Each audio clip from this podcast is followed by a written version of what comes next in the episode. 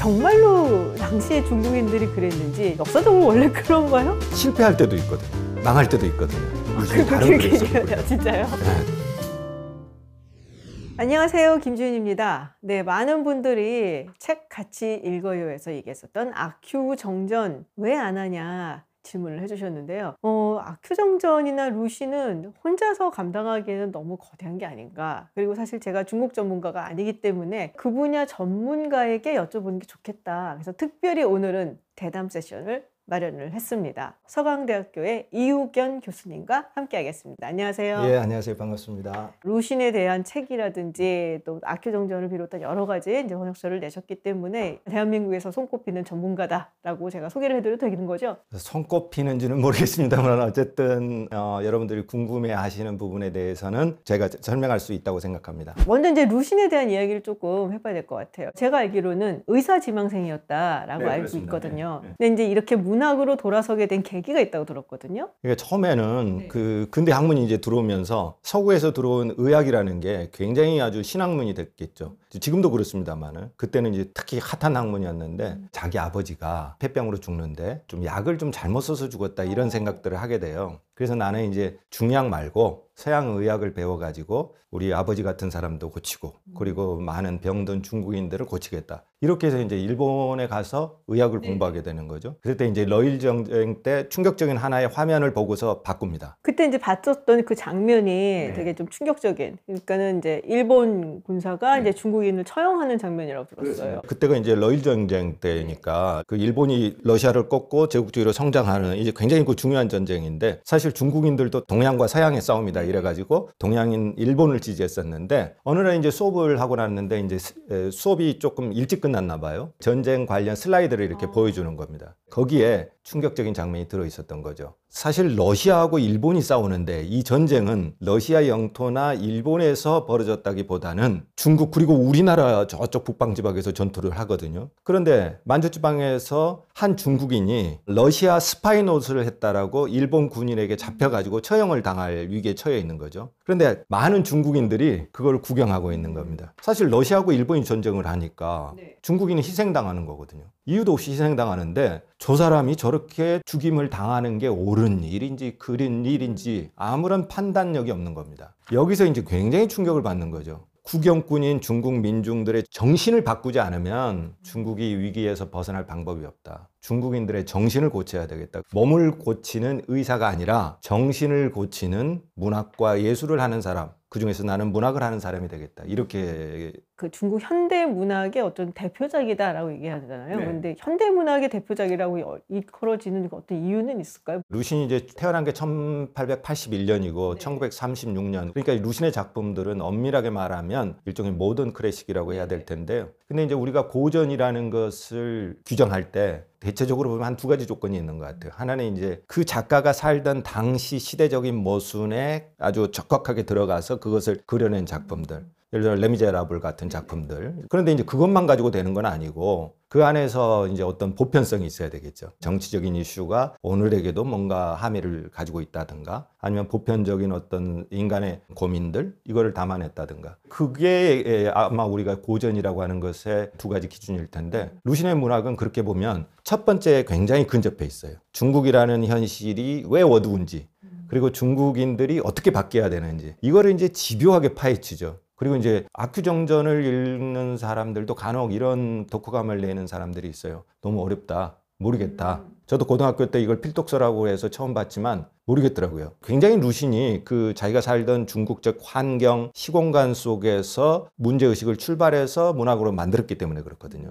그런데 이제 그러면서도 좀 더 한 차원 더 들어가면 중국 사람들이 왜 저렇게 생각할까? 이른바 그 정신승리법이라고 하는 게 중국인만 지니고 있을까? 이런 생각을 하게 되고 뒤에 가게 되면 아큐정전이라는 소설은 혁명에 관한 얘기거든요. 어떤 정치적 변화가 진정한 변화인가? 이제 이것을 묻는다는 점에서는 그 시기의 문제에 굉장히 깊게 들어가는데 오늘날 우리에게도 줄 수 있는 어떤 암시 이런 게 이제 있기 때문에 이 작품을 중국 근대문학 중에서 가장 대표적인 고전이라고 한다. 사실 이제 악큐정전 하면 많은 사람들이 떠올리는 게 그거거든요. 정신승리. 네. 뭐 예를 들어 얻어 터져도 그냥 아 뭐 내가 때려서 쟤 때려 눕힐 수 있는데 봐준 거야. 뭐 이라든지 그러니까 정신승리 합리화를 얘기를 하는 거잖아요. 네. 근데 정말로 당시에 중국인들이 그랬는지 이게 도대체 무슨 이야기를 정말로 하고 싶은 건지 함의가 분명히 있잖아요. 네. 이게 1921년에 이제 연재를 해서 신문 연재 소설이거든요. 당시 평을 보면 저거 누가 쓰지? 아마도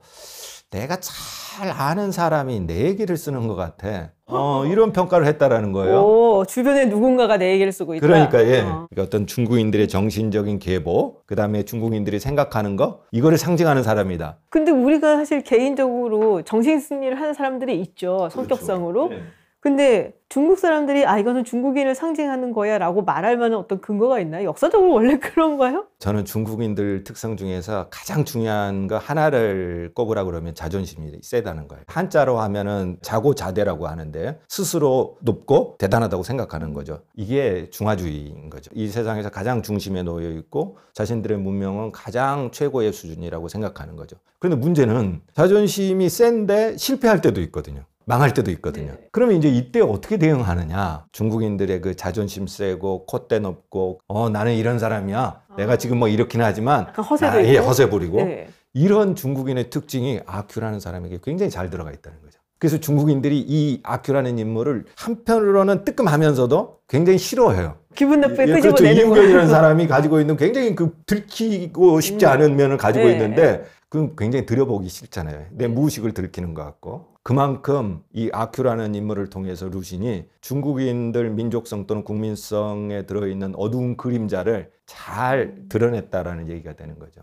또 거기에서 이제 루신의 되게 흥미로운 성격 중에 하나가 강한 사람한테는 한없이 비굴 하거든요. 그렇죠. 근데 자기보다 약한 사람들한테는 또 엄청나게 못되게 본단 말이에요. 이것도 중국 민족성이나 국민성의 하나라고 본 겁니다. 그- 루신이 다른 글에서도. 그래요. 진짜요? 그 아큐가 다른 큰 사람이 때리면 꼼짝 못하고 그러잖아요. 네. 강자한테 오는 폭력을 약자한테 전가시키죠. 이게 정신승리법이라는 게 강자에게는 약하고 약자한테는 강한 이러한 중국 국민성을 상징하는 하나의 어떤 기질일 수 있는 거죠. 사실 이제 외교 쪽에서도 이제 음. 이런 얘기들을 하거든요. 외교 정책에 있어서 중국이 워낙 큰 국가니까 네. 경제적으로 보복을 하는 경우도 많고 그러니까 우리가 달래려고 하고 혹은 뭐 이렇게 막 말리려고 하고 뭐 좀 약간 그러면은 오히려 더 괴롭힌다. 그러니까 세게 나가면은 그래 그럼 니네가 이건 받아들일 수 없다는 거지. 그래 알았어 하고 그냥 돌아서는데 여기서 우리가 아 그게 아니고 막 설득하려 하면은 더 찍어 누르는 경향이 있다 라는 얘기들도 하는 분들도 계세요. 그런 말을. 그러니까 중국은 문화적으로 말하자면 평등의식이 전혀 없는 나라거든요. 그게 평등의식이 없다라는 것은 국가 공산주의 국가인데. 네, 그렇죠. 사실은 모든 것이 자기 중심에 놓고 위계적인 서열을 만드는 국가거든요. 그게 없었을 때가 조금 약했을 때가 마오가 진짜 사회주의 하겠다고 했었을 때 그리고 이제 비동맹 막 만들고 그거 빼놓고는 위계적으로 딱 서열을 정해놓고 강자에게는 강하고 약자에게는 강한 이런 원리가 상당 정도 지배했다는 거죠. 그러니까 사회주의 프레임으로 보면은 좀 안 보이는 부분이 있어요. 사회주의 국가가 그렇게 노동자 탄압합니까? 약자를 그렇게 탄압하나요? 사회주의 이름을 걸었지만 사실은 돌아가는 거는 굉장히 전통스러워요. 이제 그런 측면에서 보자면 중국이 원래부터 가지고 있었던 전통적인 의식 이런 부분을 좀 우리가 잘 이해하면 오늘의 중국을 조금 잘 들여다볼 수 있는 여지가 생깁니다. 참 아이러니하네요. 사실 이 루신이 이 책이라든지 이런 데서 바꾸고 싶어 했던 부분이 그 부분이잖아요. 근데 아직까지도 이게 남아 있다라는 게 네. 그러니까 이제 루신의 문제의식은 악주정전을 비롯해서 계속 그 다른 작품 또는 산문들에서 하는 문제의식은 중국이 정치가 바뀌고 또 리더가 바뀐단 말이에요. 네. 그래도 안 바뀌는 게 있다라는 거예요.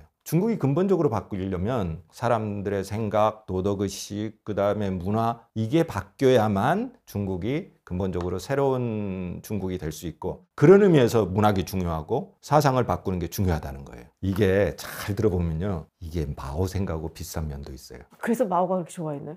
마오 그, 그랬어요. 진짜 마오가 진짜 네, 좋아했어요. 그러니까 좋았다고 그러더라고요. 그런 얘기를 하거든요. 루신이야말로 가장 철저한 반봉건 반제국주의를 실천한 중국 문화혁명의 캡틴이다 이렇게 얘기를 합니다. 그래서 이제 어, 마오가 루신을 굉장히 좋아했죠. 그러면서 자신의 이 어떤 정당성을 위해서 루신을 활용한 측면이 있는 거죠. 그래서 사실은 루신 싫어하는 사람들은 루신의 어떤 위대함이라는 것은 마오 시대에 만든 가짜 신화다, 정치적 신화다 이렇게 아주 비판적으로 보는 사람도 있어요. 근데 이제 이 책의 배경이 된 것이 사실 신의 혁명이잖아요. 그렇죠. 이게 1911년으로 제가 이제 기- 네. 기억을 하고 있는데, 그래서 신의 혁명에 대해서 어떤 의미를 가지고 또 그 당시 중국인들은 어땠었는지 조금 이제 설명을 좀 해주시면 좋을 것 같아요. 그 악규정전을 보다가 혁명이라는 게 이게 네. 저 타이틀이 나오거든요. 이 신의 혁명 이제 에, 순원이라 는 선문이라는 사람이 주도를 했고 구원은 공화제 정부를 만들자는 거겠죠. 그동안 계속 왕이 있던 대륙이었는데 처음으로 왕을 없애버리고 없애고. 공화정으로. 왜냐하면 서구 보니까 다 공화정 하더라. 그러니까 우리가 중국이 위기에서 벗어나기 위해서는 공화정으로 하자. 문제는 그 다음부터입니다. 실제로는 난징이라는 곳에 이 새로운 정부를 만들었는데 중국이 이제 워낙 에, 땅이 크기 때문에 베이징이나 다른 곳은 통치를 못했어요. 계속해서 혼란은 더 심해지는 거죠. 신의 혁명이 결국 실패한 겁니다. 아큐정전을 쓴 게 이제 1921년이란 말이에요. 이 10년의 공간 동안 루신이 생각하는 겁니다. 실패하기는 했지만 공화제 정부가 들어섰는데도 위기가 해소되지 않고 그렇다면 문제는 무엇인가? 루신의 글쓰기가 거기에서 나온 거죠. 그러니까 그 깊은 이제 문제점은 봉건적인 체제에 굉장히 익숙하고 네. 뭘 바꾸려는 의지가 그들한테는 사실은 없고 그러니까 위에서 아무리 뭐 바꾼다 어쩐다 해봤자 중국이라는 나라 전체가 변하는 것은 아니다라는 밑에. 사람들에게는 전혀 영향이 없고 낡은 주인이 가고 새로운 주인이 와도 똑같은 겁니다. 밑에 사람들의 생활은 여전히 비참하고 누가 바뀌든 말든 똑같은데 뭐 이제 이런 생각이 있는 겁니다. 이제 그런 구조들 그러니까 상층부는 상층부대로 타락해 있고 아래는 또 아래대로 무감각하고 병들어 있고 이거를 전면적으로 바꾸자고 얘기하고 있는 것이죠. 저는 사실 이제 읽으면서 뒷부분이 더 재밌더라고요. 혁명이 나오는 그 부분에서 아큐가 이제 합류를 하잖아요. 합류를 하는데 거기서 그러니까 뭔가 굉장히 숭고한 자기도 목적 의식을 가지고 뭐 혁명 의식을 가지고 하는 게 아니라 저놈 나한테 나쁘게 보였던 놈이다. 맞습니다. 가서 나도 혼내줘야지. 약간 네. 이런 거란 말이에요. 그런 여러 가지를 보면서 루신도 혁명을 별로 믿지 않았던 건가? 네. 뭐 이런 생각이 좀 들기는 했어요. 아큐정전을 정확히 잘 읽으셨어요. 저는 루신의 핵심이 뒤에 있다고 봐요. 원래 아큐는 혁명을 싫어했어요. 그런데 혁명의 물결이 밀려오고 나서 동네가 돌아가는 꼴을 보니까 이것 봐라 재밌네 이런 생각을 하게 됩니다. 아큐가 이제 신나서 나도 혁명당에 가입하겠다고 노래를 부르면서 그 노래 가사 안에 들어있던 내용을 보면은요 나를 혼냈던 사람 혼내주자. 내가 갖고 싶은 것은 전부 다 내 거다. 그 갖고 싶은 것 중에 여자도 들어갑니다. 그러니까 아큐는 그걸 위해서 혁명을 한 겁니다. 누구는 공화제를 위해서 예, 혁명을 했죠. 진짜 손문 같은 사람은. 중국이 이렇게 변하지 않으면 안 된다라는 절박한 심정에서 혁명을 했는데 참여했던 사람들을 보면 아큐같이 혁명당에 가입한 사람도 있었다는 거예요. 이게 이제 문제라는 거죠. 루신이 그런 얘기를 합니다. 나는 이 얘기가 혁명 이후의 얘기라고 생각을 하고 아마도 20년이나 30년 뒤에 혁명이 일어난다면 아큐 같은 혁명 당원들이 분명히 나타날지 모르겠다. 그러니까 루신의 의도는 이게 보편적으로 일어날 수 있다. 그거 되게 불신하고 있는 것 같긴 해요. 그렇죠. 혁명은 굉장히 불신하죠. 예를 들어서 주인이 있고 밑에 노예가 있다는 말이에요. 그런데 단지 억압받는 사람이 위로 올라섰다고 해서 그 자체로 의미 있다라는 거냐. 통치 원리는 똑같고 문화도 똑같고. 그러면 그게 역사의 진보야? 주인만 바뀐 거지? 아, 그럼 혁명에 참여했었다라고 얘기한 혁명가들은 굉장히 자괴감이 느낄 만한 그렇죠. 말이긴 한데요. 의미는 있다. 그렇지만 니들 이걸 통해서 낡은 체제를 반복하면 안 되고 과거하고 다른 새로운 세상을 만들어야 되고 새로운 의식을 만들어야 된다. 그것을 위해서 끊임없이 변화해 가자. 이렇게 봤던 거죠. 과연 그게 우리 역사에서 봤을 때 가능한 건가 싶기는 불가능하죠. 해요. 불가능하죠. 솔직히 그죠? 말하면. 근데 이게요, 정치가의 발상은 아닙니다. 문학가의 발상이에요. 그렇죠. 문학과의 발상이죠. 네. 진정한 뭐 혁명이라고 얘기를 하는 게 막 그 들라크루와 그림에 나온 것처럼 뭐가 뭐 물론 멋있지만 그게 아니고 혁명은 사실은 우리의 일상생활이 변할 때 그걸 두고서 우리가 혁명이라고 부를 수 있지 않을까라는 생각을 되게 많이 하거든요. 그런 면에서 봤을 때 루신이 봤었던 여러 가지 정치적인 상황이라든지 또 그 당시에 본인이 아마 느꼈을 만한 어떤 자괴감 뭐 이런 것들이 되게 좀 생생하게 와닿았던 것 같아요. 그래서 그 뒷부분을 되게 좋아했던 것 같아요. 근데 이제 마오 같은 경우는 이제 루신을 굉장히 좋아해갖고 문화 대혁명이 일어나고 난 다음에 읽을 수 있었던 거의 유일한 문학 작품이다라고 하셨잖아요. 근데 이제 바뀌는 것 같더라고요. 어, 일단 개혁 개방이 시작이 되면서부터 조금 루신에 대해서 비판적인 목소리가 나오기 시작하고 네. 예전에 봤던 기사에서는 2010년대 들어와서 특히 시진핑 시대에 들어와서는 교과서에서 사라지고 있다는 얘기도 본 것 같거든요. 사실은 어떻게 보면 마오가 좋아하는 부분만 가지고 신적인 존재로 만들어 버린 거죠. 그리고 작품도 좀 잘못 해석을 했어요. 정치적으로. 아큐가 굉장히 혁명적인데 뭐 다른 보수파 반동파들이 아큐 혁명을 막아 가지고 그래서 이제 어떤 사람들은 루신을 싫어하는 이제 경우도 생겼는데 마오가 죽고 나서 이제 새로 읽기, 다시 읽는 흐름이 있었어요. 그런데 다시 읽기 시작하다 보니까 이게 굉장히 비판적인 겁니다. 권력에 대해서 정치에 대해서 중국인들이 가지고 있는 민족성, 국민성에 대해서도 신랄하게 아주 비판을 하죠. 아, 이게 중국인들도 좀 싫어하는 감정이 생기는 거예요. 더군다나 중국인들은 요즘 자부심, 자존심이 굉장히 좀 강해졌잖아요. 그렇죠. 예. 듣기 싫어졌고. 듣기 싫은 거예요. 우리 민족의 어두운 측면을 세계적으로 퍼뜨려 버렸다라고 생각하는 거예요.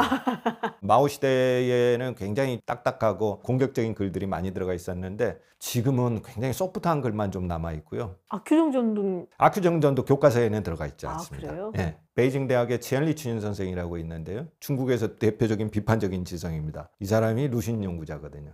아 그렇게 계보가 이어지는군요. 뭔가 루신 글을 많이 읽는 사람들은 불평분자잖아요. 중국, 예, 중국 정부에 대해서 비판하고 이런 기질들이 있다라고 보는 거죠. 점점 찬밥이 되고 있군요. 우리는 되게 좋아하는데 아직도 필독서로 알고 있거든요. 그게 우리도 일제 시대부터 많이 읽어왔거든요. 민주화 운동을 하던 사람들이나 독립운동 하던 사람들. 근데 이제 그거는 루신의 좀 후기 부분, 독재에 대한 저항. 이제 그 부분이 일제 강점기 때 한국의 지식인들에게 그리고 민주화 운동할 때 우리나라 지식인들 청년들에게 많은 영향을 줬죠. 근데 저는 이제 최근에 너무 그 부분만 가지고 해석을 하면 안 된다라고 보고 있거든요. 독재자에 대한 비판도 있지만 변형 운동을 하는 사람들이 뭘 조심하고 경계해야 되는지 여기에 대한 신랄한 비판도 있거든요. 저는 사실 너무 많이 읽거나 뭐 연구를 하거나 그런 건 아니지만 제가 보기에도 뭐랄까 그 한쪽에 막 치우친다기보다 늘 항상 조심하고 긴장해야 된다라는 얘기를 하려고 했었던 이제 정말 뼛속까지 아주 그냥 그렇죠. 비판적인 지식인이 아니었나. 네, 네, 그런 정말 생각 그렇습니다. 그런 생각을 되게 많이 네. 하는데요. 많은 사랑을 받는 이유는 그건 것 같아요. 지금 읽어도 이렇게 확 와닿는 글귀들이 너무 많아요. 어떻게 이 생각을 이렇게 아름답게 풀어낼 수 있었을까라는 그런 문구들도 정말 많고 그래서 아직까지도 많은 사람들이 국경을 초월해서 루신을 좋아하고 있는 게 아닌가. 그래서 고전 작가고 고전 네. 작품이 된 것 같습니다. 자, 오늘 이우견 교수님 모시고 정말 긴 시간 동안 루신에 대한 이야기, 루신의 뭐 악규정전 작품 세계 그리고 그 시대 역사 이야기를 다 나눠봤습니다. 아우 제가 혼자 안 하고 교수님 같이 하기 정말 잘하신 것 같아요. 훨씬 더 좀 너무너무 풍부하고 기다리길 잘했죠. 자, 나한테 세개 뭐라 그랬거든요. 최고의 시간이었던 것 같습니다. 이렇게 같이, 같이 해주셔서 정말 감사드리고요. 네, 저도 영광이고 즐거웠습니다. 네, 고맙습니다. 네. 네.